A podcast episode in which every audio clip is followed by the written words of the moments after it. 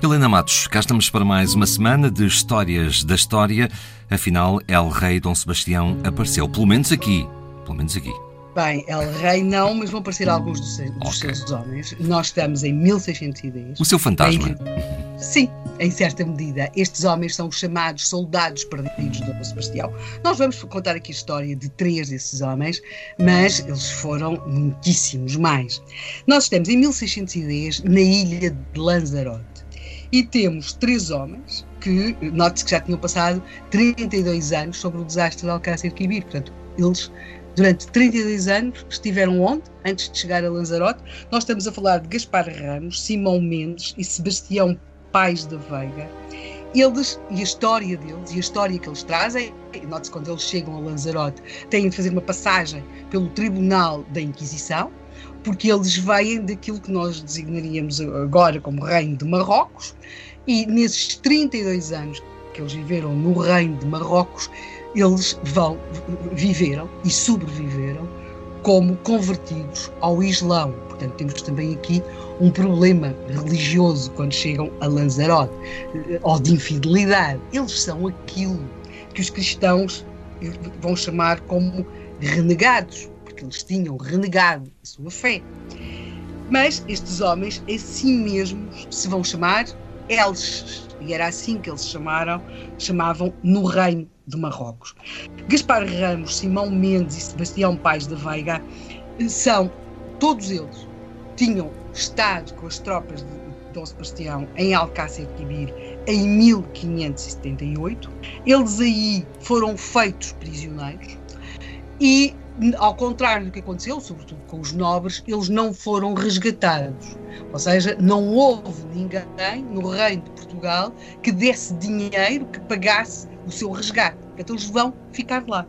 E vão ficar lá a fazer o quê? Bem, todos eles começaram por ser prisioneiros e todos eles, estamos a falar destes três, portanto, Gaspar Ramos, Simão Mendes e Sebastião Pais da Veiga, acabaram a ter vidas uh, muito confortáveis e uh, cargos de grande importância, sobretudo Sebastião Pais da Veiga, cargos de grande importância na corte do, dos sultões locais. Mas isso para e prisioneiros aí, não é nada má vida, Helena. Sim, mas eles converteram-se, uhum, portanto, claro. eles tornaram.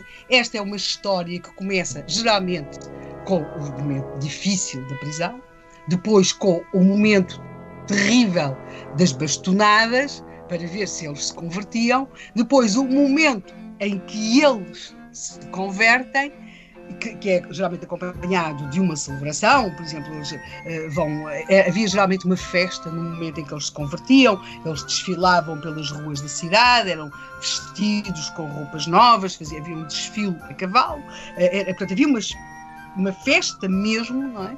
E depois nós vamos encontrar uh, estes renegados de, em diferentes níveis sociais.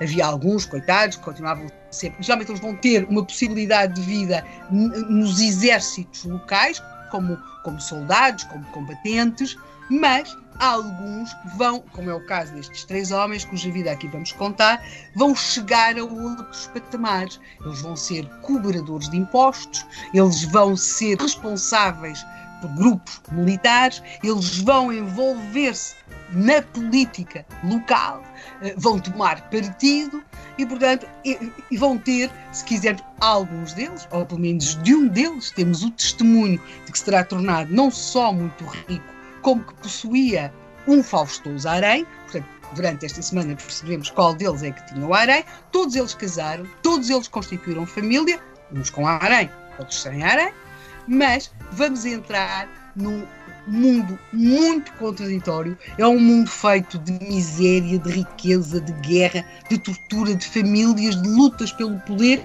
que é o mundo dos renegados portugueses em Marrocos após o desastre de Alcácer Quibir. Homens que começaram como prisioneiros e alguns deles que acabaram a ter papéis relevantes nas cortes locais. Podemos chamar-lhes soldados perdidos de Dom Sebastião, renegados ou eles, como eles assim mesmo se chamaram, existiram e tiveram vidas de extraordinária aventura. Estamos a falar das vidas de Gaspar, Simão e Sebastião. A eles voltaremos amanhã.